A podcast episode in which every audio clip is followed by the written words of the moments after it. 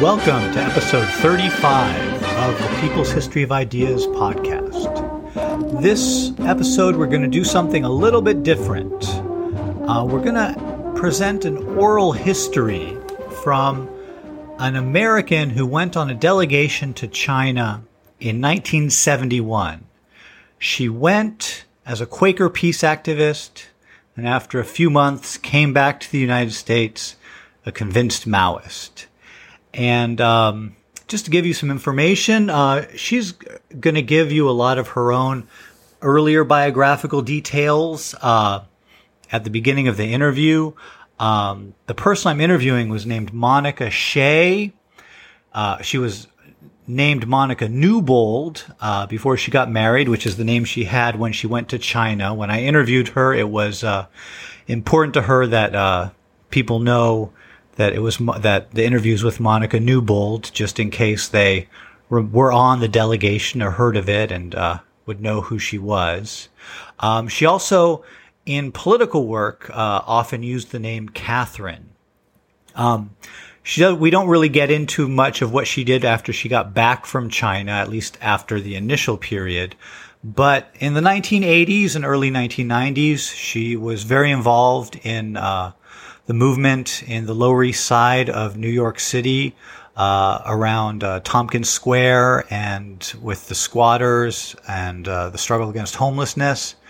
And then from 1996 until her death in 2011 was very involved in the movement against police brutality. In particular, uh, working with families of people who had been killed by the police in the United States and working with those families to get their voices heard um, in the media and to get their demands out there. So, um, let me, before we just jump into the oral history here, let me give you a little bit of context for the interview.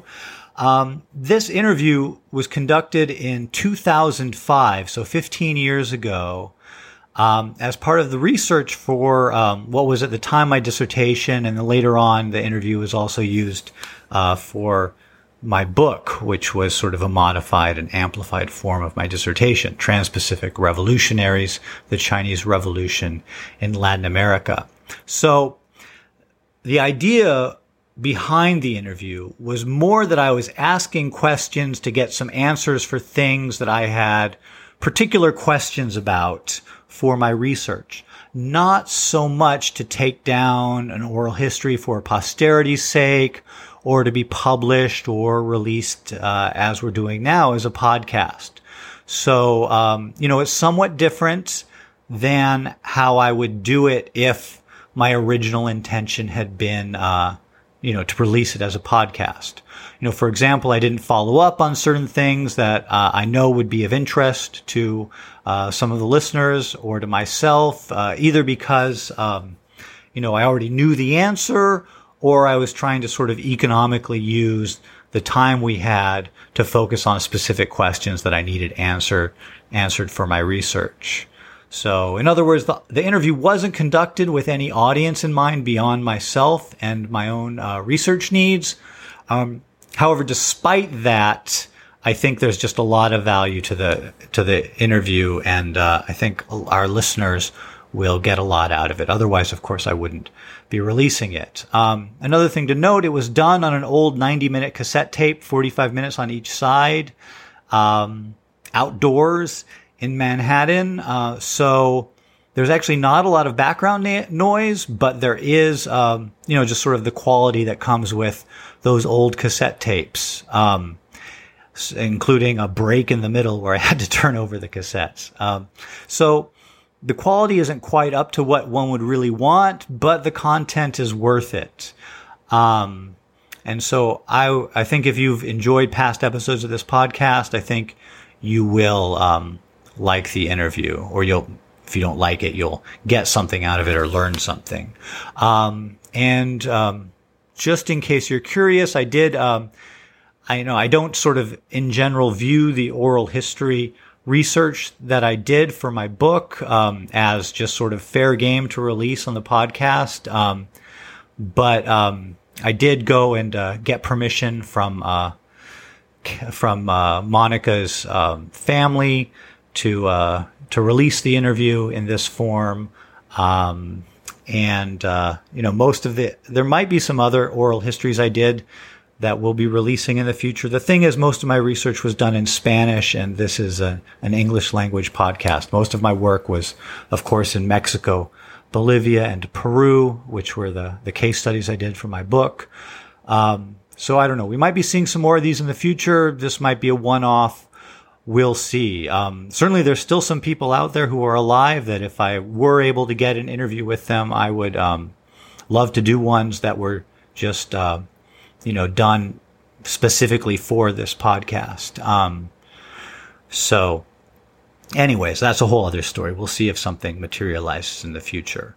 Um, one other thing to say about the interview uh, before we jump in uh, is clearly a little advanced of where we are right now in the podcast narrative. Uh, some listeners may want to come back and listen to it again once we've gotten up to the 1970s right? Uh, Monica traveled in 1971, so she's going to be referring to things in terms of the development of both the Chinese Revolution and the international influence of the Chinese Revolution that we really haven't covered the background for.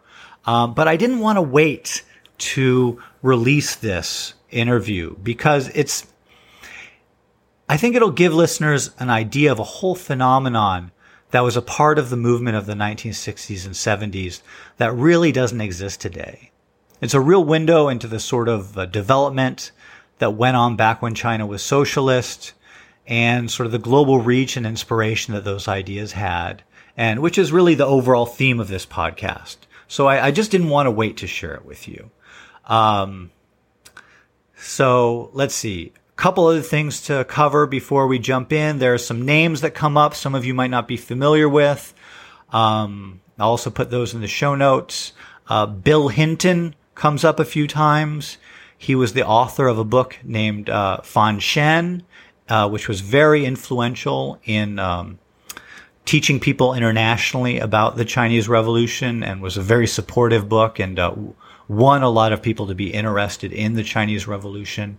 Uh, he wrote a number of other books as well on China that are worth checking out. Um, most of them, I think, published and probably still in print uh, with Monthly Review Press. Um, uh, another name, Jiang Qing, comes up a couple times. That was uh, Mao's wife or his uh, his last wife, um, and she was one of the leaders of sort of the radical Maoist faction during the Cultural Revolution. Uh, an acronym that gets used a bunch is the RU, which stood for Revolutionary Union, which was a group in the United States, a communist group in the United States, which was pro-China. Um, and there's a place, an agricultural commune, where Monica went and spent some time that she mentions called Dazhai, which was considered a very advanced uh, agricultural commune and there's a group there called the Iron Girls that Monica spent time with, which was a an all woman uh, political group and uh, work team at Dazhai.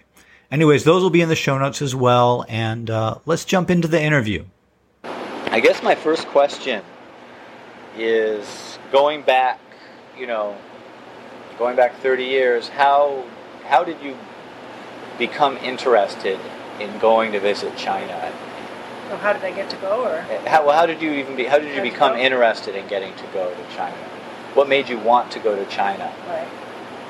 Well, my uh, parents were part. My mother um, had a philosophy teacher uh, at Temple University whose name was Barrows Dunham, and he was a communist, and he was uh, blackballed in uh, 50s. He was actually, at a certain period of time, he was not allowed to teach at Temple University. And so during that period, uh, my parents and possibly other people would organize uh, circles in their own homes where he would come and talk and give lectures, and then people would collect up money or whatever, and that was part of how he got supported. Well, he, uh, part of this circle of intellectuals and um, interest in, and sort of just I don't know, it's sort of people who are into all kinds of things, you know, like not only just the politics, but the sort of the designers and you know, just sort of a combination of intellectuals really. Um, but one of them was William Hinton. And so William Hinton came to these discussion groups, and then through him, they got to know sort of what was then the China Circle, which was rather limited, but it was uh, Ida Pruitt who wrote. Uh, actually, I'm not sure what, what. No, I'm not sure the name of her book, but she was a daughter of a missionary that went to China, and she lived in China in the Revolutionary period. Um, Adele and uh, Allyn Rickett, who were uh, uh, prisoners in China, I guess right after, right during liberation and immediately after, who wrote Prisoners of Liberation, and uh, Maud Russell, who did the Far East Reporter. So they knew them, and then those people in turn came and gave talks at my parents' house. So even just growing up, and then of course Bill Hinton's mother, Carmelita, uh, also was part of trips to China and things like that. So I remember growing up as a kid and, and seeing slideshows of China in my living room and talks by these people. So it was kind of part of the background of just this was another place that was, you know, interesting things going on. But it wasn't really differentiated between China and Russia and Cuba and just stuff happening in the world. Um, but then, uh, and then later, when I was in high school, actually, uh, Hinton's uh, nephews, nieces and nephews, we were we played with them all the time, and so they were a little more, even more politically savvy than I was, and, and uh, the, the, older boy in particular was really paying attention to a lot of stuff that was going on in China. And then Fanshen, so this when I was in high school it was like the '60s. Um, I was sixth grade in 1963, and then I graduated high school in 1970.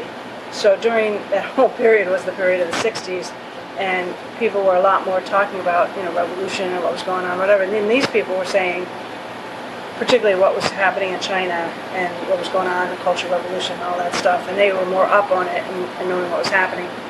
Um, but I knew uh, Bill's mother, Carmelita Hinton, and I knew her because she was part of the Reading Peace Association, and I went with my mother to the various anti- anti-Vietnam War protests, and I was part of the Reading Peace Association. I was part of the Potsdam Peace Group, and my mother was very active and went into all the anti-war protests. So Carmelita Hinton knew me, and she knew me better than she knew my brothers. And at a certain point, which was 1971, um, it was after the ping pong team, but before Nixon. She got permission from the Chinese government to organize a trip of young people to go to China which the, the group that went were people that she knew and that she recommended. So it included the Hinton nieces and nephews. It included people who had gone to Putney School in Vermont, which is a, a school that she organized, and friends of the family and people like that. But she she particularly wanted me to go because she thought I was a, a promising young person, you know, whatever. And the requirements of people on this trip was that you had to just be of goodwill to China. You, you, you didn't have to believe in what was going on or know that much about what was going on, but you had to at least be open-minded towards what was going on in China. And so she raised through my mother, did I want to go? And this would have been my sophomore year in college, 1971 to 1972. And uh, at, I said yes. You know, at the time I sort of saw it kind of as just an exciting thing to do, an interesting thing to do. Um, you know, to some extent, um, I, I, I grasped it was different from just say going to France or going to Germany or something like that. But it, but on some levels I didn't. You know, and it was a little bit like I want to go for a trip. I want to go somewhere really interesting. This is some place that really interesting things are happening. My older brother uh, had had left college for a year and tried to go to Cuba, but he couldn't get into Cuba, and he ended up going to Mexico instead. So some of it was like, this is what you do. You know, you, you go and you see places and you see what's happening and you kind of understand what's going on around the world. So it's like the opening happened, and I said, sure, I'll do it.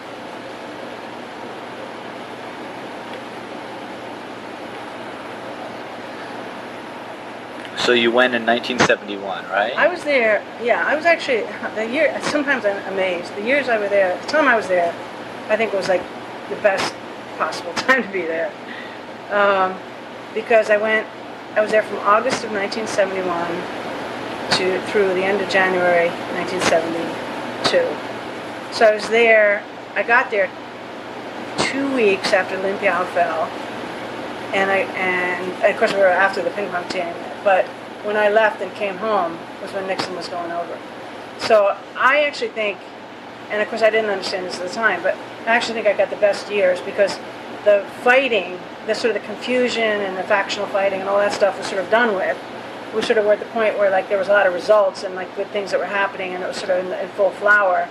And I left before stuff started to turn and go the other direction. You know, but at the time I didn't know that. I just thought, hey, this is great, this is wonderful, you know. But I was there for uh, four and a half months, and uh, at this really at this time when uh, just a tremendous amount of openness too of like what was going on. Can you te- can you describe the trip? Can you talk about where you went, what you saw, that sort of thing?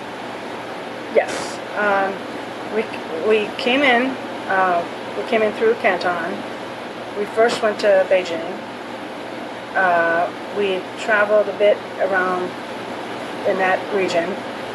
We went. Um, we spent a month living and working in Dazhai, and we at that time we traveled. We did a lot of sort of what was the agricultural you know situation, traveling to different brigades and different communes in that in that region. Uh, always what we pretty much what we would do is we'd work in the morning in the fields, and then we, in the afternoon we'd go and visit someplace and you know have a talk or a lecture or whatever. And then in the middle month we did just a lot of traveling, which I don't.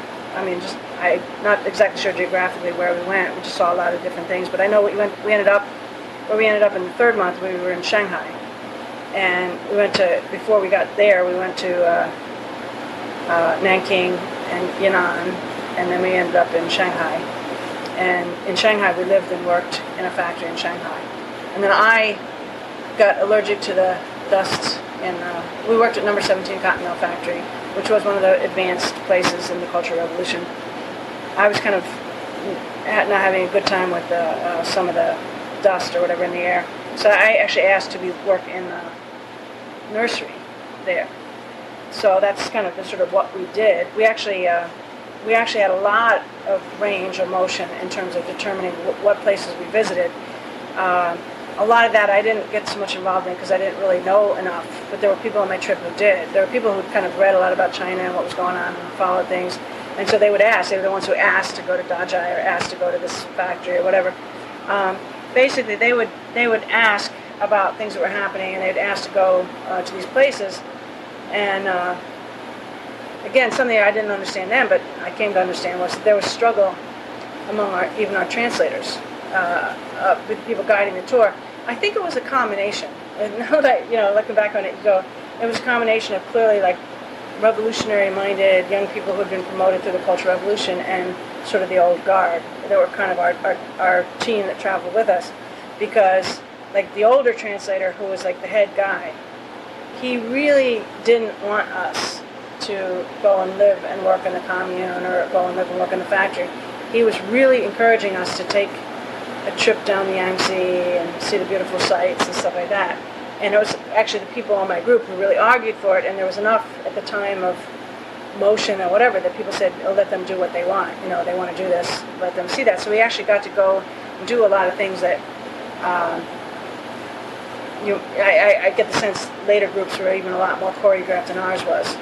Um, but um, part of it is just even the whole experience, like like even coming into the country. You know, what I mean, it's like there was that old, that's old Prairie Fire song. You know, got to the border, and we began to walk under two flags flying. Uh, you know, then one I forget one was the the bloody British rag of imperialism and one was the, the shining red flag of socialism, right? And it's, and it's true. It's like you cross the border and it's like you immediately know you're in a totally different place. More than, uh, you know, it, it was, it was, I mean, it's a combination of not just the red flags flying, which was part of it, but also the billboards of being like, eh, you know, billboards and posters of, of, of slogans and, and pictures and, you know, the PLA and the people of the world and all that kind of, you know, sort of constantly the, the borders and, the, and the, the, posters and all that. Um, as you come into the airports, which uh, for some reason I remember it more in Beijing and Shanghai, but than I do in Canton. I don't remember when we crossed the uh, border there. I don't, I don't remember that part, but particularly I remember at the airports, I remember like tables, just rows and rows of tables, just loaded up with uh, literature, you know, of Marxist-Leninist literature, you know, the, all the collected works and the this and that, you know, Lenin, Stalin, you know, Marx, Engels, you know, Mao, and the red books and all that, into all these different languages, and you could just, you know, take them, you know. So, I mean, part of a huge part of my collection was like you just went around, you took stuff, and you brought it back with you, you know. Um, but the other part of that was the the the political life on a daily basis that you kind of engaged at every step. You know, in, in other words. Uh, going into the hotel, uh, in, even in, when we first entered in Canton, you know, you, you're, you're going into a hotel. But not only the, is there the literature and all that kind of stuff there, but it's also that you can engage in political conversation with the hotel workers, you know, about like what's your life like, what's, you know, what do you do, what do you think, what, you know. And I, I think one thing that I just really struck me all the time I was there, and, and kind of something I remember a lot, is like how uh, interested people were in the world. You know, it was just like it was, it was, you know, and we were visitors, and at that time, a lot of people in China hadn't seen Westerners. I mean, most places, a lot of places we went, people hadn't actually seen Westerners. So people, would, like the little kids, would come up and stare at you and stuff like that, or whatever. Just people would kind of gather around. But even so, people knew. Like people would come up to you and they'd say, they might ask questions like, uh, they might say things like, "Well, how did your landlords treat you?" or what's the life of the peasants like in, in, in, in the USA? But they would also ask questions like, well, what's the Black Panther Party doing? And, uh, you know, what's happening with uh, SDS and whatever. And this would be like, not like the political people. It wasn't like you went somewhere and there's political people and they asked you these questions. This would be people that you're like walking around the streets or like, you know, you're in the hotel or you're on the train or, you know what I mean? It was just like sort of a very lively, very alive place where people were actually engaged in the world and engaged in, in thinking about things, which just was like so amazing. I mean, so you initially you took a flight to Hong Kong. Oh, you yeah, right. went over in by Canton train. on train by train, Yeah. and then you flew immediately to Beijing, or you Pretty, somehow pretty quickly we went to Beijing. I'm, I'm trying. I don't know why that was. I don't know why we went from Canton pretty immediately to Beijing, but I know that we ended up there. Uh, well, maybe it wasn't even all that. Maybe we did some visiting first. We visited schools and some other things first because I, I remember that we were in Beijing on National Day, so that's October 1st. So, uh, and we had come in at, in, at the end of August, so there must have been some time in between. And I'm, you know, I don't quite place exactly where we were. What, what, what was life like in Dazhai as a living there as a foreigner for a month? Uh, one thing was they were, uh, I mean, part of it everywhere, and this is true everywhere you went, everywhere you went. I mean, the phrase was sort of like, warmly welcome the American visitors. You know, it's like, just like as soon as you showed up, they'd have the gongs and the, the you know, the cymbals and uh, everything, and it was like the drums and, and the, everything. It'd be like, let's warmly welcome the American visitors. You know, it's like it's just sort of a constant phrase. But uh, and then uh, like if you went to visit, you know, any workplace or or anything, they put on a skit for you, do a songs and dance. People would come out, do songs and dances for you. You know, for our American you know visitors, and it was a, a pretty constant refrain that they were very clear on too. That like. Uh, we don't like what the American government is doing, particularly in Vietnam, but we know that the American people are good. You know, that was like a really strong refrain. But like certainly in Dazhai, they were very, um, they welcomed us in, and they were really like trying to uh, teach us and help us and explain like the, the uh, actually something I still do. Like one of the things we do when we were cutting uh, sorghum in the fields, and you you know you grab the stalk and you cut it with a um, uh, machete, you know, and, and part of what you do is you go like lu xiaoqi, lu xiaoqi as you're cutting, you know. Uh, but you'd also like say political slogans, and it's sort of like sometimes when I'm really kind of not in a good rhythm or something like that. Sometimes it's kind of like I'll I'll still like do something where I say a, a political slogan as I'm trying to do it, just because it gets the rhythm going, you know. But it's just it's something I, I remember from from then.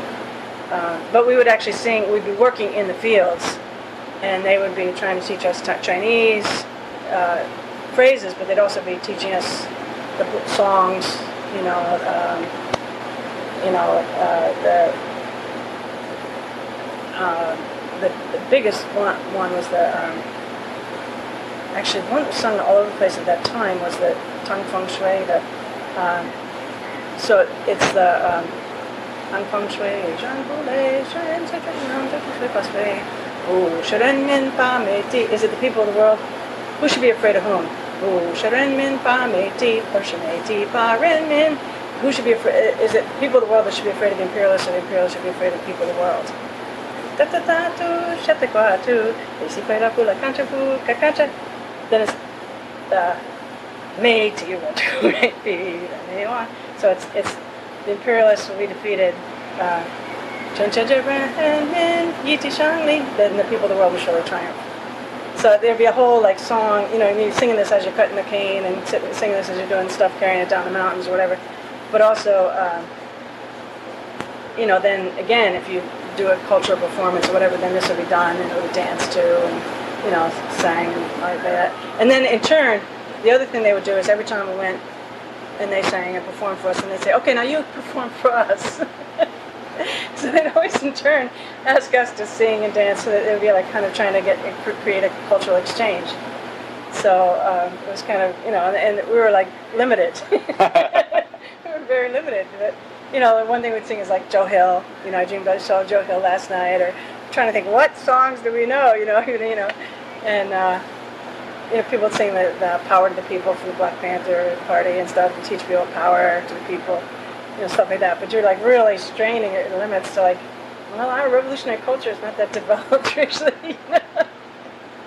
or what we have is not even all that good, you know. but, um, but yeah, so the, the one there was this, this uh, mainly taking us in, trying to help us, trying to teach us, and at the same time telling us, telling us about, constantly sort of telling you about what life had been like under the old system and what life was like now, and what difference it made, um, like that. We worked actually with the uh, Iron Girls Brigade in Dazhai and uh, that that was a group which actually had really struggled. You know, the whole question of women hold up half the sky. That even though this was a slogan that was said, it was actually not really taken to heart. And there was another saying that was like, if a man smokes just even if he if a man smokes even one pipeful of tobacco less a day, he'll do as much as a woman can do in a day.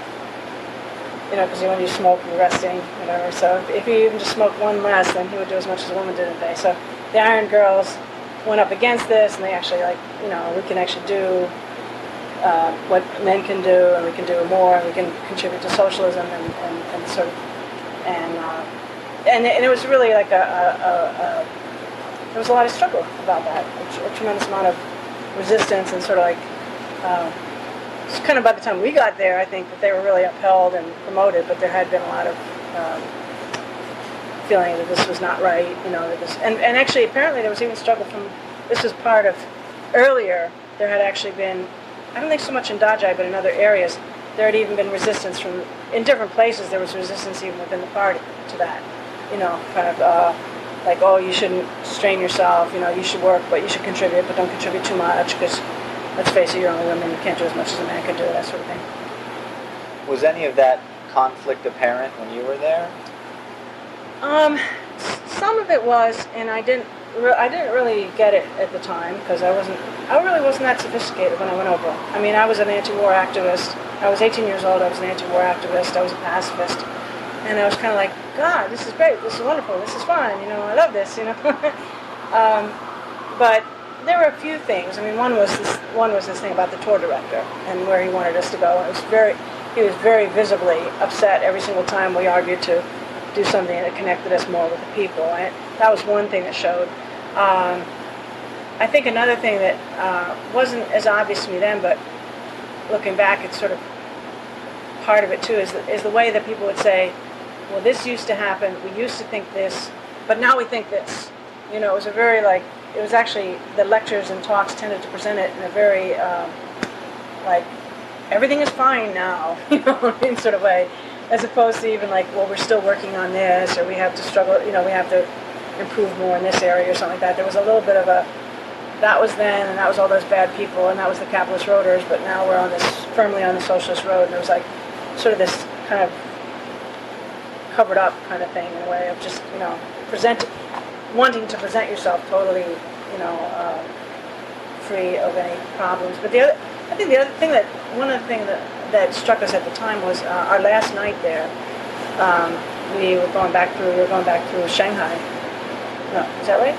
No, we must have gone back through Canton. We had to go back through Canton because uh, we entered and left through Hong Kong. So um, we ate our last night at a rather fancy hotel. And the hotel manager would not allow our translator to eat with us.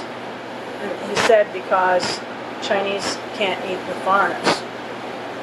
And it was a real like throwback to pre-liberation thinking. You know, it was actually kind of like these are foreign guests and you treat them well, which means that Chinese, no Chinese eat, have to eat in the, in the back room.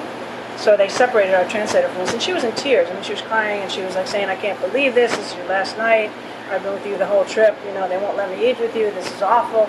And then uh, also later, I mean, I was looking at reading Roxane Witke's book about uh, and I recognized the same translator as being Jiang Qing's one in one of Jiang Qing's uh, core of people around her. So I mean, it wasn't like she was a low level, you know, person, but it was clearly like she was clearly assigned to us because we were like a new thing, you know, and it, yet she, even she could like she actually get into a situation where they wouldn't allow us to eat, her to eat with us. And I, I think there were other things too, but you know, uh, mostly at the time, you know, it was sort of a, it was a little bit like all that's past. This is now we're all we're on the socialist road, and you, you couldn't, you didn't really have all the sophistication to pick up all this stuff. You know.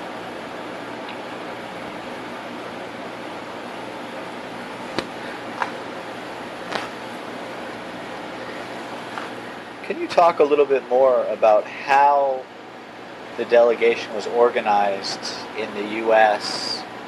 and what section and, and who in China was in charge of coordinating it and moving it around? Okay, yeah. Um, I mean, clearly, you know, Carmel, as I say, Carmelita Hinton, who at that point was 75 or something like that, uh, was the, the the pitch on the program was I want to bring my grandchildren to China and friends and, and, and a bigger grouping of friends. So it was it was um, that was it, her pitch to who? To she I mean I think she asked Bill, who at that point was in China. Bill was back in China at that time, and Bill's sister lived in China, and and, and, and still did. I mean, maybe still does. I think she does still, but she she had gone over pre-liberation and stayed there because they thought that she was a nuclear physicist and that she'd given the secret the atomic bomb to the Chinese, and so she actually couldn't come back to the U.S. So she she lived in China all those years from liberation to like when we went over, and, and afterwards, she had married uh, there. Either her husband was uh, American too, so I mean I I, am not sure when they married. Uh, maybe they both came over together. They'd both been there a long time, and they had uh, raised their son there, who was Fred Engst, who was um, 17 or 18 at the time. I mean, so he, they've been, you know, he was grew, grew up in China. Um, but Carmelita, I think she honestly started thinking in her head as their grandchildren. Bill was over there. She relayed the message through Bill, who then got in contact, I believe, with Zhou Enlai. I think Joe, and it's my guess, I'm not 100% sure of this, but I think that Zhou Enlai was the sort of our uh, patron saint. and I, I, think that because, um, partly because the Hintons were kind of close to Zhou Enlai. I I mean, both Bill himself sort of like Zhou Enlai, and also Joan was very enamored of Zhou Enlai. Um, but also the Americans in Beijing at that time, we all, all, of us, when we got to Beijing in October, all the Americans that were there at that time had a meeting with Zhou Enlai. So we had a meeting with um, there was our group, and it was also Jack Belden, who wrote China Shakes the, Shakes the World. Um, there were some other people that at the time I remembered their names or knew their names or whatever, and actually right now I don't remember who they were. but they, they were China figures. I mean, actually, when they said their names, I said, "Oh, I, I, I've read that book, or I know who that person is." So there were people who, and they were not. Some of them lived in China, but some of them were visiting China and whatever. But they were all Americans in China. And then Zhou Enlai gave a talk to us that basically said, really, it was talking about the opening to the West. It was talking about um, that, in fact, you know, for many years we haven't known people from your country, um, but we have a need to have people from your country come here and get to know us, and we warmly welcome the American visitors. And uh, it's part, you know, they explained it as part of internationalism, which is kind of how I understood it at the time. It was kind of a people-to-people friendship, you know. But it, was, it would be a good thing for China if more American people knew what was happening in China. And I actually didn't understand at the time that it was also part of defending against the Soviet Union. I just didn't have that in my radar at all. But it obviously was. It was part of the strategic move of like, this is what we need to do. Um, I, I don't. I, I think he was he was very aware that we were there, and I think stuff would have gone back to him, and and uh, I don't. I, I also think that, as I say, I think the translator, one of our translators, I'm pretty sure was one of Jiang Qing's people. So I don't. I think it was kind of known, you know, that we were there at least, and they picked up the tab for all of our travel and everything like that once we got there. I mean, we, we paid our way over, but once we were there, we didn't pay for anything while we were there. And was the was the trip undertaken with the permission of the United States government? No. No, actually, it was it was illegal at the time. I mean, technically speaking, I get. I'm sure that the U.S. had decided to, in various ways, look the other way or something. But at the time that I went, it was still on the passport that it was illegal to enter certain countries, of which the People's Republic of China was one.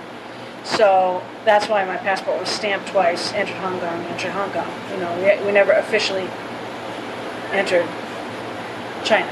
You know, it's kind of, you know. Yeah. Which my father, I mean, again, this is like, but my mother was kind of like, when I said, the request from Carmelita came to my mother, who conveyed it to me, and I said yes. And of course, my mother was like, well, she says yes, she's gone. My father was kind of like, she shouldn't go. It's illegal she's you know she's uh, she's a sweet little Quaker girl. She's you know it'll be it'll be a you know dangerous. You know it'll be a very bad influence on her. He actually really opposed my going, and between me and my mother, we just sort of prevailed. And I went, which he never really got over either. Especially since I came back a, a raving lunatic cult person. it really bothered him. so was this? Uh was this trip a forerunner in any way of the U.S. China People's Friendship Committee? Never, never, no connection. I mean, it was similar, and it, had similar things to it, but it, it had, it didn't. U.S. China. I don't know even who organized it or whatever, but I mean, it kind of grew up on its own, and it had its own life, and it had its own politics, and it was an organization, and we weren't that, so we didn't cause it, we didn't relate to it in any way was that did that exist at the time already? I don't think so. Okay. I don't think I don't think it did.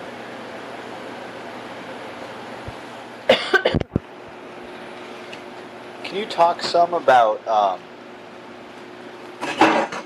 and you've talked you've started talked about this a little bit already, um, but could you more specifically get into this question of um, what sort of freedom you had?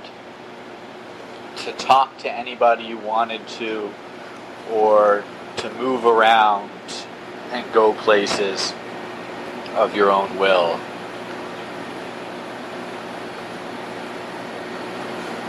Yeah. I mean, people ask us, actually, uh, we, we did have, we had a team of translators that was with us. And then a teeny bit into the trip, which was not maybe two weeks in. By the time we got to Dazhai, I certainly, maybe before that, the Hintons came and joined us too. So at that point, it was Joan, Sid, and, and Fred traveled with us. And then actually much later, we also met up with Bill and uh, Carma, his daughter. But that was later, later. That was like towards the end. Um, but we, uh, it, it, there was, I mean, there was basically people would we would have a discussion with people about uh, right from the very beginning. We sort of asked, where do you want to go? What do you want to see? Um, and people put forward some ideas. Some people that knew more about what was going on in the Cultural Revolution and that you know actually argued for certain things.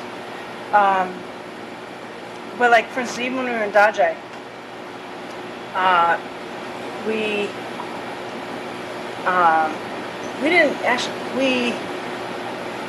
I'm trying to think who who who recommended it or how it came about, but at any rate, uh, we sort of had a choice on doing a day trip, and um, some of the translators argued against that we shouldn't do it because it was too difficult and too dangerous, whatever.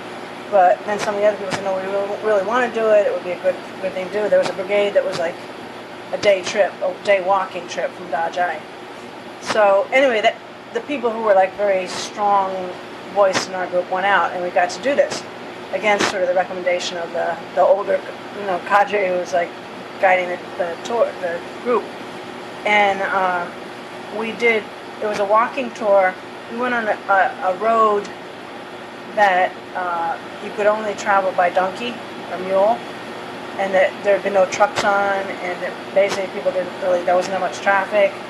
And we went up this very mountainous place, and we went up to a village way, way up in the mountains, and. Uh, and they also couldn't have known that we were coming. I mean, actually, they got a little teeny bit of advance notice that when we got there that, know, I think somebody went ahead just to say they're coming, they'll be here in a day or something like that. But we got to this village that then, you know, talked about all these questions too, like, you know, what they've been through before liberation, what the, you know, the path to liberate, you know, organizing, all this stuff, right? But what struck me was that in this really remote village that had very little technology and, and nobody had been there and you could only get there by this road or whatever, uh, people turned to us and said, so how's Huey Newton doing? Know, it was, was like, a, and how did they know? They, they had a radio and they would get um, the newspapers, you know, and they knew from the Chinese newspapers who Huey Newton was. You know, so that just really impressed me because it was like kind of like there were people in the United States who wouldn't have known what Huey Newton was at that time. So it was kind of it was there was just a level of interest and involvement. But we had that happen several times where we got actually to argue for certain things, where we got to say no, we want to go here, we want to go there, and and basically anything we argued for, we got. And uh, but also um, many of our talks were very spontaneous because they were just in the course of daily life. Like clearly, if we were out working in the fields, maybe as I said, we happened to be working a lot with the Iron Girls, and they were a very developed political team. But when you were um, in the hotels, you weren't necessarily the people. People cleaning the hotels were not necessarily the most politically advanced, but you would you would be able to ask them things about their life and what they felt about it. And then then later when we worked at the factory, the same thing. We would actually like you have off time. You have like time that you're working, and time you're going places, and time you're just hanging around. Well, we'd be hanging around with people from China, and we would ask them questions about their life and stuff like that. So uh, we get we just pull one of the translators over and just say, you know, translate what they're saying, whatever. Yes.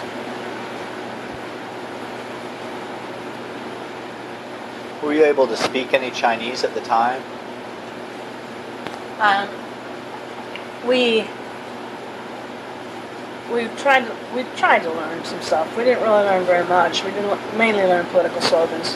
And we could say down with U.S. imperialism, down with Soviet revisionism, down with China's Khrushchev, uh, victories of the Chinese people along the term Mao. Uh, you know, there's definitely phrases that we knew, but and you also got to recognize some things just because you, if you hear enough lectures day after, like jaga, jaga, jaga, jaga. So it's like, so that's what it's like. I, I forget now what it means, but it's like just it's sort of a um kind of word, you know, that they do in Chinese. It's like certain words that they just say all the time, but you know. We learned the words of certain songs, stuff like that. You've already got into this question quite a bit, but I'm going to ask it just in case you have more to say about it. But what was the sort of sense of different lines in the Chinese Communist Party that you got when you traveled? Well, one thing was, uh, again, there was people. There was there was I'd say there was two people in particular who were like on a trip who were like just a lot more sophisticated than I was.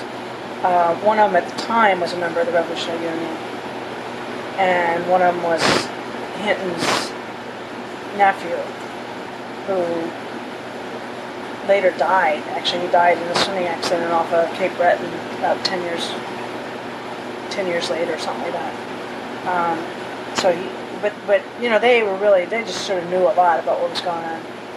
And uh, one of the things that they noticed, like we had been in China, I think, I think we were there a week, maybe two weeks. Because I, get, I don't know if it was mid-August or end of August we went but they almost immediately noticed that there, there was no mention of Lin Biao.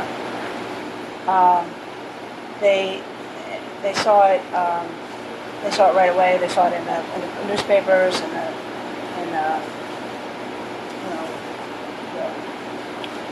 the, the what's the daily paper? The Beijing Review. Yeah. Remy They- Reed, People's yeah, Daily. and About, yeah. They saw it. They saw it in that, uh, and they noticed it right away in terms of when people were talking to us that they didn't mention his name. And so they said, "Did you notice that? Did you notice that something's happened?" You know, they're not mentioning Lin Biao, um, which at the time didn't mean that much to me, really. But they never, ever, all the time. That so that was we came in. Then, now, actually, all the time that I was there, which I left then in end of January, beginning of February during that whole period, that was never talked about or explained. Um, and in fact, if anything, it, it was still kind of, uh,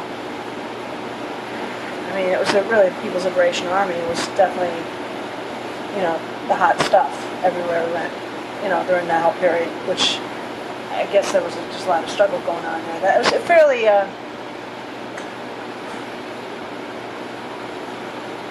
I, I think there'd be a lot of stuff that you wouldn't you wouldn't see. There was still, there was kind of more opaque to the unsophisticated eye. Um, but particularly, every you know, every, it was like the whole the slogans, which included the you know the, the, the workers, the workers, peasants, and soldiers, was uh, definitely still like a main main main thing. Talking about the role of the PLA and, and, and what they had done and how, why they were so important. That was like a really big thing throughout the whole time.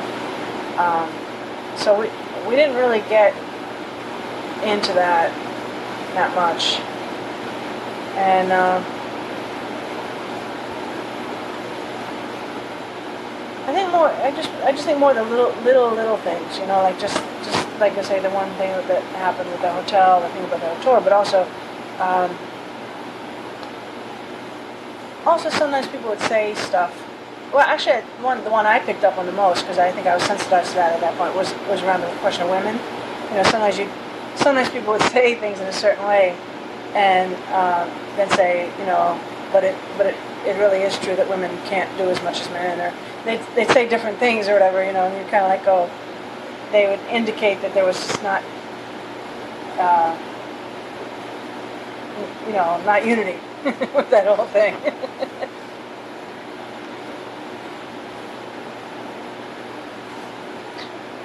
How were you and people in your group thinking about the significance of the Cultural Revolution uh, at the time of your trip and then uh, after the trip, uh, both immediately and, and uh, sort of over the years?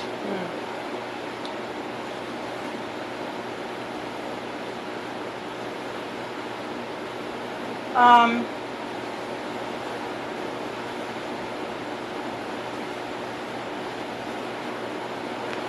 well, I one is even though I had the background that I had, and even though I'd known China and all that, I I very, one is I very clearly remember being like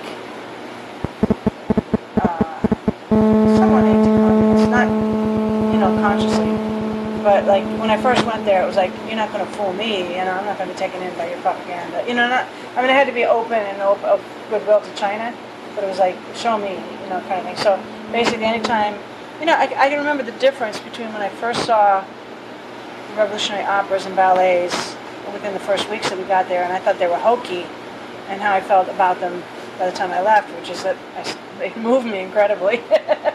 but I can sort of understand sometimes when people from the U.S. or whatever look at them and they go, "Oh, that's hokey." You know, it's like I go, you know, I'm offended, but I, I remember that I felt that way. You know, and it, it's sort of it's not American sensibilities, and it's also like you have to understand what what it really means, you know. And uh, uh, like in Breaking with Old Ideas, when the woman says, holds forth her hands and, and or whatever it is, and it's, and it's like she can't, she, no, she can't write, but she she can write one phrase, and it's like Chairman Mao is in her hearts or something like that. And it's like that's really hard for American audiences to take, right? It's just like, oh my God, you know.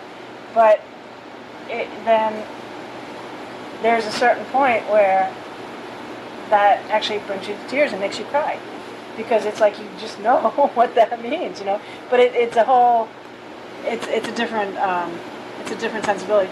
I think when I first got, I know when I first got there, I thought Cultural Revolution. One is I took it as a very light thing, like I took it as a cultural revolution, and I thought it really was in the realm of culture, right? Which it was. But I mean, I thought it was more like um, changing some ideas, changing some things, and and uh, you know, changing how they did their operas and changing how they did their dances and changing maybe how they organized some things, whatever.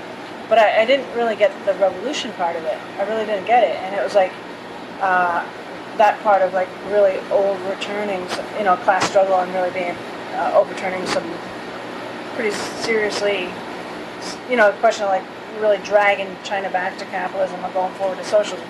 Definitely didn't get that.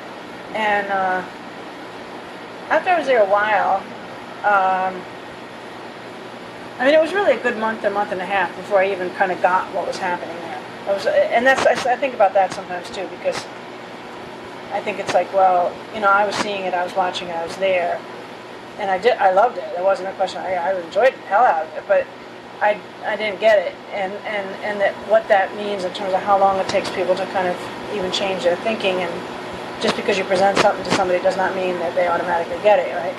So. Um, but I was just sort of taking it all in and watching all this stuff and, and, and everything. And, and uh, there was a couple things. I'm trying.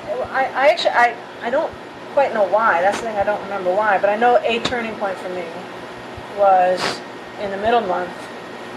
I got sick. I had I wasn't really sick. I had a cold or something, and um, they treated me like like it's just amazing. Anytime anybody got sick, it was like it was like the most amazing treatment. You know what I mean? They really took care of you, and uh,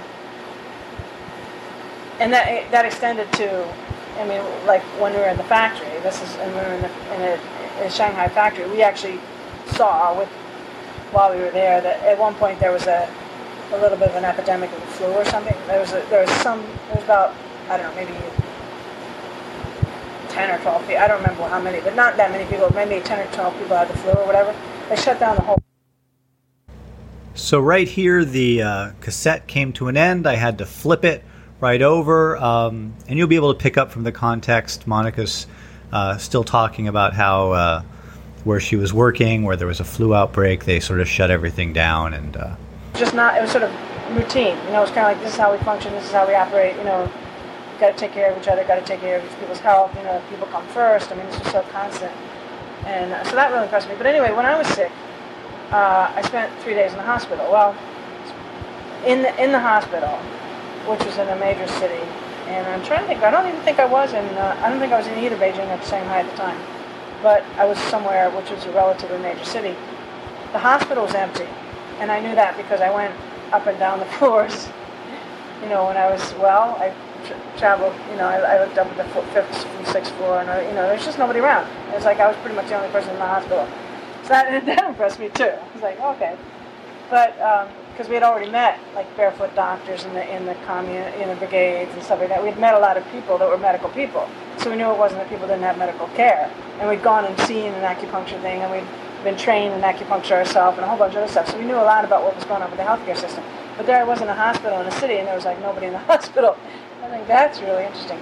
But more interesting to me too is like this. That was my doc, that was the doctors and the nurses because the doctors and the nurses came and oh how you doing what's happening with you how you feeling took your temperature so and then they would sit down and, and discuss political stuff with you. So um, I read you know the uh, the five constantly read articles and then um, while I was in the hospitals when I read the talks in the MM Forum on Literature and Art And for some reason, that was kind of a turning point for me.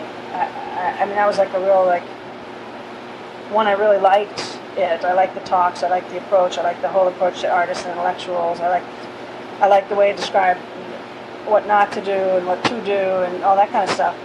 Um, but I just liked the feeling in it as well. It was kind of a kind of a love for the people and stuff like that. And I, I remember discussing it with my doctor. You know, and just we were talking about these things and talking about, you know, so how are you feeling today? And, and I said, well, actually, I'm feeling better now because I'm reading. And this is actually a true statement. I was like, I go, well, I'm feeling better today because I'm reading the Yan'an talks on, on uh, literature and art. And it's the kind of thing that like you would hear people say things like that in China all the time, and you would think, oh, that's a hokey thing to say. You know, that's a bullshit thing to say. Why do people say stupid stuff like that, right? But then, you know, there it was, and I was saying it, and it was like either either I'm brainwashed, right? But also it was, it was very real, and in a way, you actually did feel like I'm getting a bigger picture of the world. I'm getting a better idea of how things can be, and you felt better. You know what I mean? So then we had a whole discussion about healthcare and stuff like that. But that was a major turning point for me. But anyway, so I think I started one. I started get that I did get that it was a major transformation in society. I still didn't get uh, that the amount of the amount of fierce, actual fierce struggle and fierce fighting. Not that they didn't tell us. Actually, I, when I was looking at my notes this, this afternoon, I, I realized that you'd go and in these talks and say stuff about there was a lot of struggle about this, or there was a lot of struggle about that, or there was some fierce fighting in 1968 about this, or I think part of it was the time when I was there, that I was there in 1971, and a lot of the actual, you know, you didn't see battles raging, you didn't see, see, you know, I mean, it was like a lot less visible. Uh, a lot of it had been resolved. Um, but I really didn't get how much of an upheaval it was and how difficult it was. I, really, I didn't get that. Um, the only thing I got, I mean, the thing I got by the time I left, uh, I said a couple of things. I said, they've got something pretty amazing going on here. You know, it's kind of incredible. It's clearly the direction of the future. And it's more advanced than anything. Like we said, we would tell them that too sometimes. it was Like, uh, I'm trying to think where else we were. Maybe it was when we were in, I think it was when we were in Dazhai even. There was at least one person who apologized for how, how backward the village was, even though uh, economically, even though it was a very advanced place politically, right? There was somebody who said, you know, I'm sorry. Like we went, we had uh, the where you went to in the bathroom, the communal to- the communal bath place, whatever. It's like has the slits in the in the floor. You know, you squat, and you shit in the, in the slits. And we uh, there was like a, a village bathhouse, and we would take a bath once a week. Um, and uh, they had one radio for the village, and things like that. You know, so somebody was saying, oh, you know, and that would have been a line struggle, really. That I didn't. I mean, that would have been a line struggle, really. But someone said, oh, we're so poor, we're so poor, right? And uh, and we said to them, no, you're like, you may not have material things, but you are like way more advanced than what we have in the U.S. You know, this you, you really the way your, your social system and how you deal with each other, how you interact with everything. It's just like a lot more advanced than, than what we have. And then I didn't even understand that statement. I understood that when I was there, but I didn't understand that until going out of China. We stopped for three days in India. And then I really, really got it. I got the, and I was like, because people are coming up to us and begging and a whole bunch of other stuff. And I was like, oh, this is China before liberation. You know what I mean? It was like, the contrast was really sharp. It wasn't just that they were more advanced, you know, than the U.S., which they were, but they like really leaped, you know, through all this in such a short period of time. Um, but a couple things I knew coming back, I said, well, you know, they're, they're more advanced. They've got, got something going on here that's kind of incredible that people need to know. They use this philosophy called Marxism-Leninism. That's very important to check out and try to understand. And the only way I can ever like repay my debt for being allowed to be part of this is to try to make revolution in this country. And I knew a few other things too. I knew that like sort of you had to like serve the people, but I wasn't sure what that meant. That meant different, you know, that was kind of more like be good to people or something. That was kind of like serve the people was like be a nice person and be good to people. And, um, you know, then, but I, and I remember coming back to college and people ask me about it and I say, well, I, I know that, they say, well, how are you going to make a revolution in this country? And I'm like, well, I know that the proletariat is a very important part of that. And they say, well, what's the proletariat? And I'm like, I don't know, but I'll find out. it was kind of like, it was, it was like, that's really kind of where I was at when I came back, though. You know, I mean, I, I still wasn't a communist or a revolutionary. Well, maybe I was a revolutionary. I knew that what they had was better than what was going on here. And I, I actually, I guess when I even when I left to go over, I was probably an anti-imperialist. So it was kind of like, this is bad, that's good. They have this philosophy. This is how they did it. What does it mean for here? I have no idea. but uh, but we'll try to find out. We'll try to hook up with other people that that that are doing this. And uh, you know, part of it is obviously I had a, you know, I think I had a great great time. I had a great experience. I I don't think I. Uh, there was a combination though of like sometimes people think well you you know like my daughter would say to me oh well you were just brainwashed or this no I don't think so I do think I, I saw the advanced places so obviously, and it was at a great time. So obviously, it's going to, you know, you, if you say all of what was going on was what was happening in those places, that would not be correct. And um, Bill Hinton kind of makes that in his book Shenfan. You know, it's kind of like the Longbow Village. That really, some of the more backward places had a pretty rough time. Um, and certainly over the years, I've followed a lot of the books that have been written about the different things in the Cultural Revolution, stuff like that. And I'd say the only thing that I've, the one thing I've gotten, I've, I've gotten more of a sense of the complexity and the, de- and the and the deepness and the difficulty and, and the pain, you know, and sort of a recognition that there is some pain involved in this, which I don't think I really conceded before. Um, but on the other hand, if anything, it also makes it stand out even more. You know, it's kind of like this was an incredible leap for humankind. You know, it really like leap, cat, leap like huge gulfs of decades, centuries of you know of human existence. You know, and it went to a whole future place it didn't go everywhere. It didn't wasn't you know didn't complete everything, and it wasn't thorough, and we still have to do a lot more. But it was just it actually stands sort of stands out sharply as what an incredible leap it was, you know, in terms of all that stuff.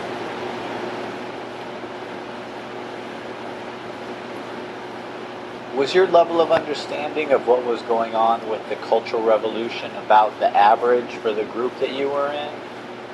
Oh, I think so. I think it was. I mean, I think it was probably relatively. Different people, you know, have different understandings, but I, I, I think. I think, yeah, I think most people got it about that level. Because um, you asked originally about the composition of the group, it was a. There, so there was like three, four, four of the Hinton nieces and nephews. There was me, who was a friend of, of Carmelita from the Peace Group there was this guy from Reading who was who was part of the RU. Um, there was uh, a, a, guy who was the son of the woman in the Philadelphia peace, you know, whatever. Um, there was a, there was a two people who had been students at Putney, and there was two. There was one. There's two black women on the trip. One was from Reading, and one was from Washington, Philadelphia. I'm not sure how they who they hooked up with. They were very, um, you'd have to say at this point, you would say very nationalist. Which again, I didn't recognize that. I didn't. That was all part of it. That was all part of the '60s, and it was all part of like that was a, just a really good thing, you know. But they were very, very conscious not only of the black nation, but also like a, they sort of had. Uh, you know, they had the Black Power slogans. They had, you know, certain things, whatever, and they were also like critical of people just for being white a lot of times. You know, it was a certain. It's like they weren't always right, but they also got conceded to a lot because it was like, well, yeah, but if they if they're black and we're white and they say this, then we, sh- we probably are wrong. And, you know, there's a lot of that going on within the group. Um, there's a lot of internal tensions within the group, and then part of how we would try to resolve it was we'd read on contradiction, or we'd read, you know, something and try to have a group meeting and try to resolve it.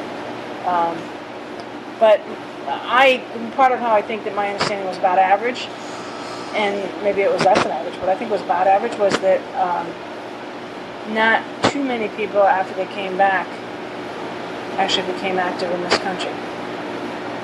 Uh, really, the only ones I know for sure out of that whole group, I, I know three of us, you know, who who, who actually the guy I was mentioning from the RU is still definitely very active.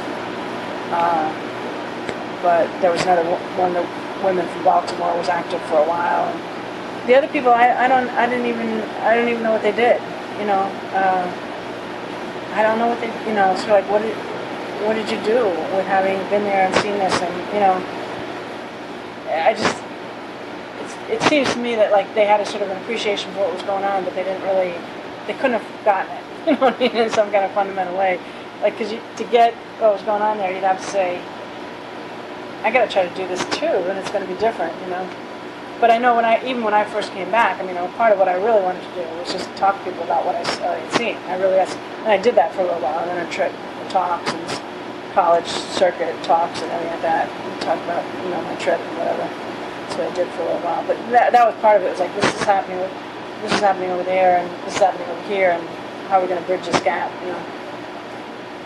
On this delegation, did the RU exercise any sort of influence or try to, or was it just sort of some guy who was along? He was some guy who was along. I didn't really. Uh, I sort of got to know him uh, like a couple years later. You know, uh, at the time, he was. I consider him somebody who was like a little more knowledgeable. He was like with the Hinton nephew. You know, the two of them were like kind of like they would say, "Oh, Dazhai," or "Oh, this," or "Oh, that." They would have not. They knew who Lin Biao was. You know, that sort of thing. But they didn't really. So they influenced us by just talking in the group. But other than that, I didn't like. I didn't really know what the RU was. I knew that he was from the RU, but I didn't know what the RU was. You know, so in that sense, there wasn't a influence on the group. So they weren't making a concerted effort to influence the group then? No. Definitely not. Right. Okay. There was actually a meeting of. Uh,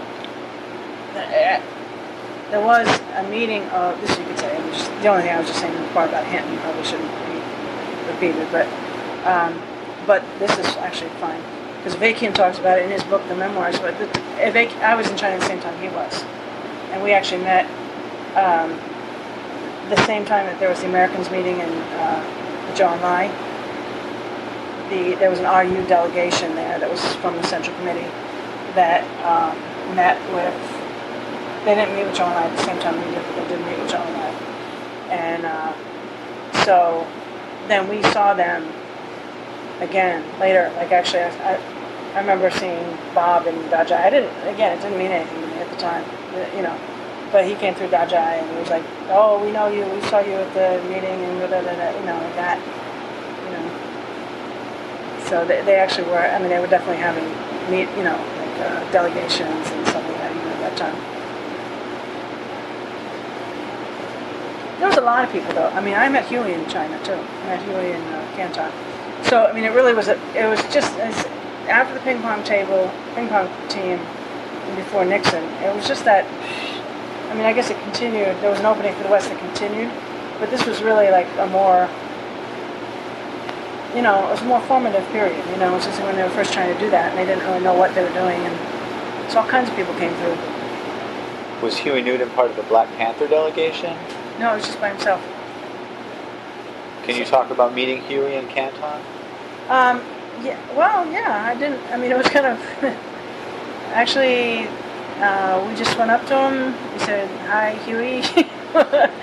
um, and actually, it was the the two black women on our team that first recognized him, and then uh, they said, "Oh, that's Huey Newton." So we went over to him, and then we said, basically, it was one of those like.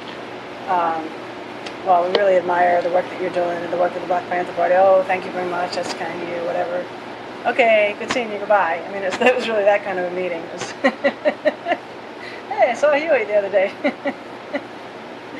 but it was enough that you knew that there were people, you know, coming to China. I mean, I was like, that was what you did. That was the thing to do. Um, going back to this question about summing up the, the Cultural Revolution, Yeah. at what point after you got back did it become well what what were the various stages of development of meaning of the cultural revolution to you after you got back Okay. Uh, like sort of what changes in my thinking, or what like that, or or what did I understand about how it developed, or yeah how, what well how did your understanding develop of, of the significance of what you had seen and in general, your understanding of the importance of, or your understanding of what the Cultural Revolution represented uh, as time went by. Okay. Well, I think the first whole section of time, which uh,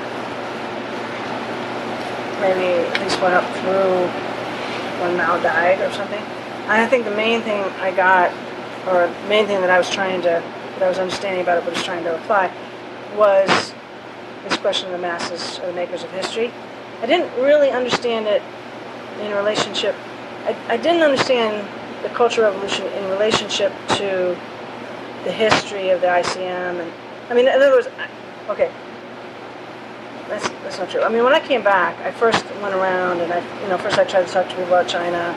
I also tried to find Maoist groups, and I actually traveled around to different cities. And at that time, there were all these different little Maoist collectors all over the place, and there was also all these people's bookstores all over the place. And it was just like you could walk into any city and you could say, "Where's the Maoists?" and somebody would direct you to what grouping of people there were. And, and my approach at that time was kind of like, I'll just keep going until I find the particular little group that I like and it's the most like me, you know, and uh, and then I'll hook up with them, and, that, and then we'll just keep, you know, keep going until until revolution, right? So uh, actually, what happened, part of what happened with me was I was doing that, and uh, and I went back to school, and I also hooked up with a group that was doing stuff there, and I also hooked up the New China Study Group, and I was doing all these talking to all these people, and it was really when I when I came to visit. Um, the person is now my husband, but uh, he had a little collector up in Rochester, and uh, and I explained to him what was my philosophy, you know, in terms of like, well, I'm just going to go around, travel around, see all these different little groups, and he goes, sister, I don't think you got an idea. This is not a good strategy. He says because really, we're up against a pretty major enemy. This system, it's a pretty big system. It's organized pretty powerfully. He says you have to actually seek out you have to read the programs of the, diff- of the biggest different groups, and you have to hook up with the one that's the most organized, that's the most, you know, has the most best strategy on how to do this. And, you know, even if there's some differences or whatever, this is sort of, we have to actually get organized because we're going to have to go do this, you know. like, oh, that's an interesting idea. so I didn't, I, I wasn't how I was approaching it at all. I was approaching it like, just like, it would be a lot of fun, you know I mean? Just go around and hook up with these different people. Um, but I think what I was sort of trying to put into practice and what I learned from it was this question around the masters and the makers of history, and kind of, and also what is the proletariat, and sort of the question of learning from the people, because uh, I was raised and trained as an intellectual, and so, and I was at Cornell University at the time, and everything. So I really didn't know very much at all about the actual life of the people in this country. I just didn't, I just didn't know that. But also, I wouldn't have known that that was worth knowing you know, because that wasn't my training. My training was all like, you know, you got to be in the realm of ideas, and you got to people who think with their minds. They're pretty incredible, but everybody else is shit, you know, and all that. So this was kind of a whole sort of way of looking at people, you know, and understanding that um, people know some shit and people can do some shit. You know what I mean? And uh, so, you know, going into the, I wanted, I started, I, I I mean, I sort of, I did work. I, I went to work at a hospital. I learned from the hospital workers there. Uh, just, just kind of, uh, just I don't know, like it actually ended up influencing a lot of stuff that I did, where you really were just trying to get to know the life of the people. You're trying to understand, like, I did not know that much about the history or the life of black people. You know, I didn't know what it was like to be a worker. You know, all this kind of stuff. So that there was a a number of years where what I was doing was engaging in social practice, I guess, or just you know getting to know people and getting to understand what was going on.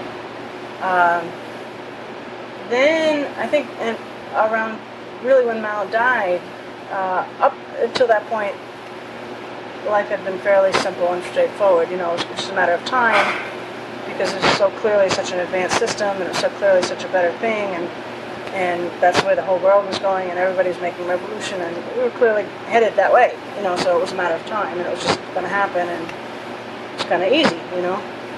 and then Mao died, but also uh, all this stuff started coming out about you know different people. Not only he died, but the Gang of Four was overthrown, and then in the course of that, there was all this stuff about you know these people, had, capitalist roaders had had taken over, and just as he had said that they might do, which up until that point we had always thought that was just a nice saying he had. You know, it's kind of like you know he's he's kind of warning us. He's saying some nice stuff. You know, well you know blah blah blah. You know if this happened and the capitalist roaders could uh, easily rig up the eight point work system, whatever is the eight system work, you know the work point system and do this and that. Thanks, Mao. Thanks for giving us a warning. Yeah, we'll be careful. You know, we won't do that. Really, that's we just he's saying these nice because I remember being in discussions with people and they'd say, you know, well, this is happening and that's happening and this is being overturned and that's overturned. I'm like, don't worry, don't worry. The Chinese people are revolutionary. They're all Marxist Leninists. It's it's not a problem. Well, don't worry. Yeah, some stuff's happening, but they'll figure it out. They're getting the right road. So then it was like clear that there was a little more serious problems, you know, and uh, really I mean, I didn't know what to make of it, you know, and and, I, and uh, pretty fundamentally went into denial for a for like from '76 to about I don't know, sometime well into the '80s. I mean, I know I know that there is an analysis, you know, that the party made. It was like I didn't not dis- I didn't disagree with the analysis that the party made of that. You know, the the legacy of Mao Zedong and the uh, you know, Mao makes five, and you know, sort of the whole, you know, basically, the, the, I, I, I, I agreed that they they had been taken over by capitalist roaders, and I even sort of understood, like in the law, in the legacy of Mao Zedong, uh, in the Lost Legacy, it sort of explained some of the conditions that this made this possible, but I couldn't understand it. I really couldn't understand it. I was like, I don't know how it happened. This is pretty much impossible. You know, I just really don't get it. And the only thing I can hope for, and that hope continued for a very long time, was that somehow it will just reverse itself. You know, mean, it's like, okay, there's ups and downs in the revolutionary struggle. They got overthrown, but clearly they're going to come back. So then, when I say I was in denial, I mean in that sense it was like, uh, so probably sometime in the mid 80s, like at least by 84, 85, 86. Um, you know, by that time there was like this wave of, you know, like anti Cultural Revolution stuff coming this way. So just like you know all these horror stories, of the Cultural Revolution. Well, at first, of course, it was rather easy to dismiss them because you'd say, you know, I mean, some of them are pretty are pretty clear. You know, like this person had does actually. Some of them you can you can just kind of wave away, you know, a little bit by saying like, you know, oh, this person never went along with what was going on. This person kept quiet while this stuff was going on, and this person didn't, you know, clearly does have the piano player who was forced to go to the countryside and like their knuckles were made cracked or whatever by digging in the dirt. And so you know, sometimes you can sort of say, well, I feel sorry for the person, but really, you know, in the scheme of things, this is not the most critical, most terrible thing that could ever happen to somebody. Um, so there's a lot of like both dismissal and denial. Um, mainly, the more I try to engage in the class struggle in this country, the more I just realize at least it's complicated. You know, which is, in other words, just in the sense that uh, people don't give up their old ideas very easily. People don't really like to be struggled with. People don't really like, um, you know, people will shut up rather than say what they think, you know, if they're going to be struggled with. You know, um, there's a lot of stuff where a lot of people go along with whatever's going on at the time and that the appearance of it is sort of like, well, that's you know what people think and believe, but it's not necessarily you know something that they'll be able to stand up for and, and fight for. Also, also the thing I'm kind of wondering about now is I can only really ever remember people talking about socialism. I really don't remember people talking about communism. In other words, there was a very clear thing of like, we're in a socialist, you know, country, and like and it was also pretty clear that you either go forward to communism or you go backward to capitalism. But I really don't remember people talking about trying to, we're on the road to communism. You know what I mean? Which, which now I'm beginning to think that's somewhat significant because it, it, it's kind of like there is a question like, well, where are you? You know, how much, how much, and on what level did people grasp uh, eliminate the four alls, you know, you know, and all this stuff, right? And how, how much was that even part of it? People were very politically conscious and people were very politically engaged. But even there and even then, you know, how deep was that, even for the majority of people, you know? And, and so I'm, I'm sort of get, I got that sense, like in the last five, five years, ten years, but maybe five years especially, but that um, there's levels and there's levels of what people understand and what people put out and what people you know are saying and what people understand, what people go along with, and that you know what made it kind of incredible was this great big leap, and that there's all these people participating in it, and it was really raising the level of people politically on a, on a vast scale. On the other hand, um, how you know it had to go further. You know what I mean? In a lot of ways, it really had to, people's you know people's grasp of Marxism Leninism was not that deep. You know, I mean, it actually wasn't that strong. It, which is also, and then when you add to that that there definitely were was class struggle even within the party, and there were mistakes made, and you know people weren't able to actually either oppose those mistakes or sum up those mistakes or fight against those mistakes or you know I mean all that kind of stuff. You you sort of add it all up, and you're like, it was a quite incredible, unbelievable experience, but it really did run up against some limitations too. And uh, so I guess uh, that's sort of where I'm at now.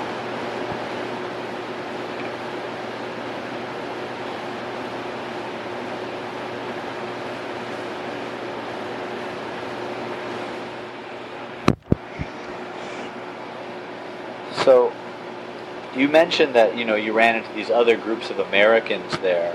Yeah. Uh, what other foreigners did you run into, or were you Oh, aware yeah, of we there? did. Actually, we did run into a lot of foreigners, a lot of different nationalities. Uh, we didn't run into so many while we were at Dazhai, actually, or even when we were in Shanghai. But when we were in Beijing, we just like we got to meet a lot of people. Um, there was a Filipino group that we interchanged with. Um, there was an Iranian group. There was an African group. Um, trying to think who else. Korean group. We saw a Korean opera. We saw a Korean da- dance. Um, those are probably the main ones I remember. But like they would teach us our, their songs. We would teach them our songs. You know that type of thing. It was like we'd actually spend some time together. Did you have any interaction with any of the foreigners that were um, resident in Beijing, uh, working with foreign languages press, or any of the uh, foreign language editions of uh, Peking Review or China Reconstructs? Um, not that I was aware of. And I, I, we did have that one meeting of Americans. Um, I think I met, like, I, for instance, like Hinton's first wife also lived in China, and I think that's what she did. I think she did some foreign language press stuff. Um, and we met her once, but not to really have a discussion with. Um, and I, I didn't. No, actually, a lot of the names, uh, I, I, the you know the people that wrote books and stuff like that. A lot of them, I wrote, read their books after I got back. Did you have any sense of how China's approach to delegations from the U.S. or from European countries would differ, might or might not have differed from its approach to delegations from uh, from third world countries, or is that is that a too artificial of a breakdown? Would it should this be broken down into other different types of delegations or Huh. relations with people coming from different types of countries? Huh.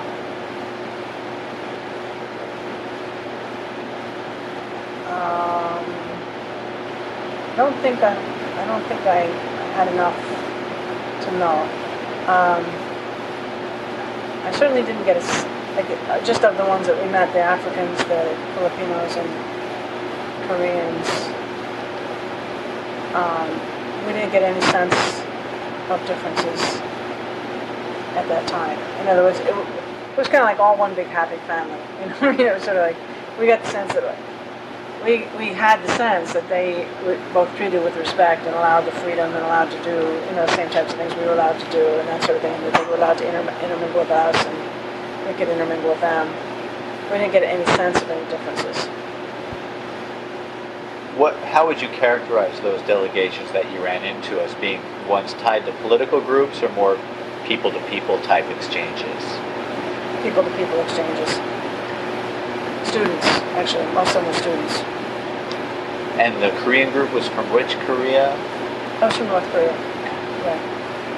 And and their their opera, saw their opera, which was quite bad, actually. It was very bad. It was like sort of the worst stereotypical dogmatic thing you could imagine, and we could recognize it, you know, then. It was just like bad art.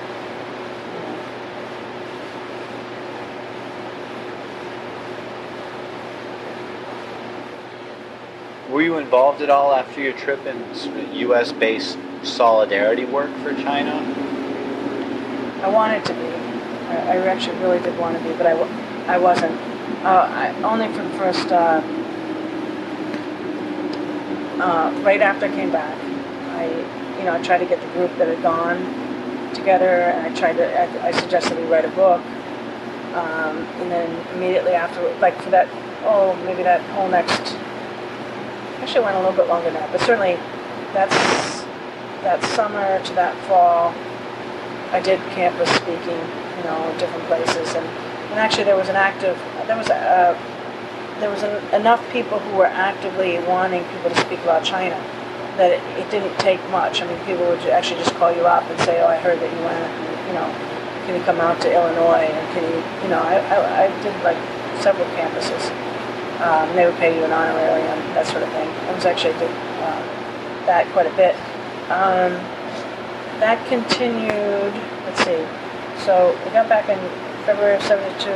That would have continued almost up through about October of '72, and then in October of '72, I got more connected with a group, which was the Show Union, and I was 19 at the time and um, there was sort of like a little bit of a this and that about, well, should you do U.S.-China friendship stuff or should you do brigade work? And since I was 19 and I hadn't completed college, it was like, well, it'd be more useful if you for you. There was plenty of people doing U.S.-China friendship work at the time, and uh, it'd be more useful if you did student work. So I kind of didn't really. Basically, that was kind of it. I, I didn't really do any much anything after that. Um, I gave talk, I gave my slideshow to different people, groupings of people at different times, like more personally or whatever. But I didn't really write stuff or, or you know, talk or anything like that. But also from 72 through 76, it seemed like it wasn't that needed, you know. And part of things when, when this argument was made, well, it seems like it's more necessary for you to go on campus and organize young people. It, that sort of made sense to me because at that time there were more and more and more trips going to China. There was a lot of delegate. There was workers. The RU was organizing workers delegations to go, and pretty much every turn, time you turned around, there was a delegation going to China. And plus, there was other people going to China. And basically, at that time, the belief was that everybody would get to go to China sooner or later. My husband always thought he was going to get to go. He just figured, I'll go to China sometime. And then 1976, Mao died. And he was like, nope. it was a closed in a finite period. but that was part of it too. It was just there were so many other people doing it that it didn't seem like it was as critical to do that. Were these later delegations legal, or were they were these delegations still illegal? I almost I don't know for sure. I have a feeling it probably became legal. I, am not sure when it became legal, but um, it had to almost have because because after Nixon went, how could it have they, they had to have changed the visa status, but I'm not sure about when that got changed. There wasn't formal diplomatic recognition until 79. 79? That late? Yeah. Wow. I didn't know that. Huh. Um, I don't know then. I don't. I, I they, they were able to do it with relative ease. Clearly, clearly, the U.S. was Yeah. at least looking the other Right, way. right. Right. Um, what? Uh, how would people at these campuses know that you had went in order to invite you to give you an honorarium? Gosh, I don't know. You know, I I, I don't remember. Uh, they had to call somebody. They called somebody. Who would I get a call from? I get a. Huh. I think I think some of them knew people who knew people on the trip. I think there's some some of it was like that. That there was, you know, there was word of mouth of people that had been on the trip to these different campuses. Somehow, it's, I, I'm really not sure. Somehow it got into some kind of speaker circuit or something. You know, I mean, somehow it got known that there were people who had been to China and who were willing to come talk. Because I, I would get calls from campuses that I didn't know. I didn't know anybody there. I mean, the first ones I did, I obviously did my own campus, and I also did my brother's campus, and I did a couple other things like that. And somehow, I don't know, word got out in some way. How many did you speak at? Uh, six, six to eight, Six to eight. yeah. Are And the you- black, black student, the other thing was, that the one place, they were disappointed because they just assumed I was black. I don't, I'm quite sure why. They've gotten their information mixed up or something. But I was actually flown out there and given an honorarium, and I was, I was organized by the Black Student Association. And then when I got off the plane and they picked me up, they're like, "Oh, you're white." You know? and it was it was a surprise. Was so, but they handled it very well, and everybody handled it very well, and they were kind of you know didn't mind it so much. But I think that might have been like I know because the two women that were on the trip were black. Somehow that fed, fed into that somehow that, that, that the information was was crossed. So I don't know how, what role they played in that. Do you, can you speak at all to how some of the U.S.-China solidarity work developed and um, and who coordinated it in the U.S. and in China, or who it was coordinated with in China? Um, I'm not that familiar with it. I, I mean, I, I knew there was obviously there's China books, eh, which was really. I mean, that's how we everybody got their literature and their posters and everything else. And China books had a direct contact in China, and I don't know who that was or what circle of people that was. Um, Was China Books run by the Chinese government? no, it was people from this country, but they had they had connections. They had pretty good connections. And then there was China's China Books. Uh, there was China Books New York. There was uh, Everybody's Books San Francisco. Um, but they would actually like have like uh, you know they'd have they'd have they'd have everything. They'd have the, the, the red books. They'd have the, the classics. They have uh, uh, the posters. They'd have the Mao buttons. I mean most most of the you know, um, but you're all your basic revolutionary literature. More, more than more than was actually being produced in this country at that time. You know what I mean? It was like when people went for revolutionary literature, they went for the classics and Chinese stuff and things like that. So in a certain sense, China books and everybody's books were kind of your supplier for revolutionary literature in this country in the 70s, 70, 70, you know, 70 through 74, 75, something like that. Um, and U.S.-China Friendship Association was, was definitely uh, a, a United Front organization. I mean, a, it was a mass organization. It was a United Front organization. Uh, the Revolutionary Union was in it, but it wasn't even the main voice in it. It wasn't the main. It wasn't the initial organizer of it, and it wasn't the main voice in it. It actually just participated in it, and uh, there was just a lot, a lot, a lot of people in it that were um, friends of China, of one, you know, in one way or another, just friendly, friendly towards China, whatever. And then they would organize people to do talks and this and the other thing. So I don't know exactly who originally got it all together. And also, it lasted a long time. It lasted after the overthrow of Mao. And uh, it, it, I mean, it took a, I don't know when it died, but probably sometime in the 80s. Is there anything you'd like to add? This uh, that's pretty much the end of my prepared questions. But if there's anything you know important you think I'm not asking about, or anything you'd like to add, please uh, please feel free. Sure, the, the part that the part that and sometimes I can't even remember the different facts, or sometimes I can't even remember all the different stories. But the part that um, feeling that I can remember, and and I guess it just really impressed me so much was this um, just unbelievable revolutionary optimism throughout all society. it's it's it's it's like I'm trying to sometimes explain it to people, and I have trouble describing it. But yeah, and like the way I describe it, sort of like that, you know, the, the feeling that people have when they come together in a demonstration. That's a, that's a nice demonstration. I mean, there's some that are nasty, but you know, it's like when you organize for something, and you know, there's a whole bunch of people, and you come together, and you just sort of feel really good. You know, you feel really good towards each other, and you feel really good towards. You, you feel conscious, and you feel like you did something, and you also feel like you just have good feelings towards the other people, and you're also like kind of picked up by a certain enthusiasm, and uh, so you're kind of mentally really stimulated, and you're also like. Uh, you, you, I don't know, you're just on good terms with just like everybody in the world or whatever, and um, and it was kind of like being like that for four and a half months. You know, it's just, it was just like it's actually it's it wasn't just somewhere where you go and you feel that for a couple of hours. You know, in a in a certain context, it was like constant and it was everywhere. All right, that's it for our interview with Monica Shea. Next episode, we'll be back with China in the 1920s. Take care, and I'll see you then.